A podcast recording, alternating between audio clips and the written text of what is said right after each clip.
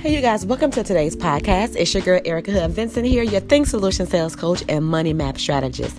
Today, I want to talk about how you need to solely 100% focus on what you are good at.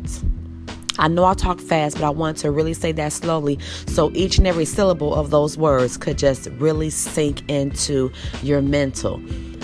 I spent a lot of time focusing on what I was not good at.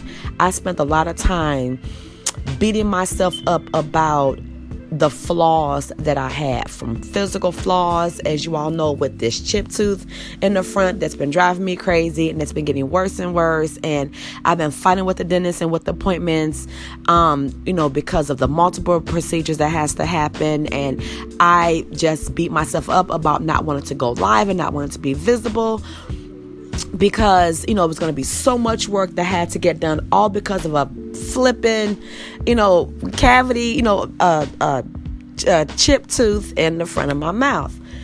That was like one major thing that just really really bothered me right? And so my visi- my live visibility really started to slow down and so it began to take a toll on me in other areas as well. And then there's some other little weaknesses that I've had, you know, like, you know, I'm a perfectionist and I have to mull something over a thousand times before I put something down. I have to, you know, deep dive and deep dive and and and go deeper and go deeper into things and uh, before I can produce and put something out, you know, versus me just putting it out.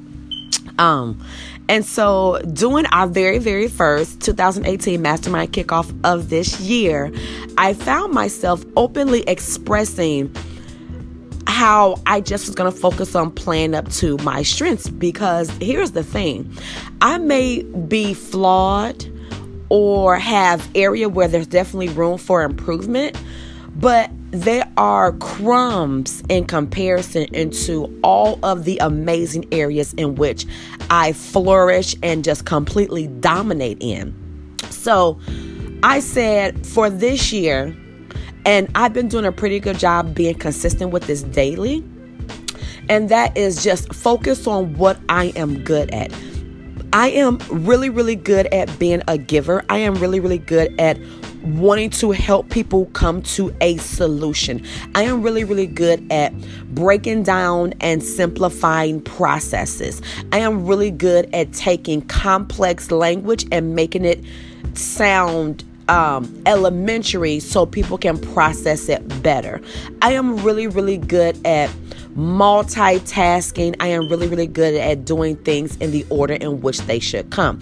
If imagine if I just played to all of my strengths and did not worry about my physical appearance or didn't worry about um trying to perfect something. And let's just say I focused on setting goals around things that I was good at, right? So we talk about setting goals all the time, but I'm going to take it a step further and say set goals around the things that you're good at. So if I know I am good at loving to help people solve problems, and I want to set a goal to, um, I want to set a goal to reach out to 15 people a day to see how I can help them. Okay.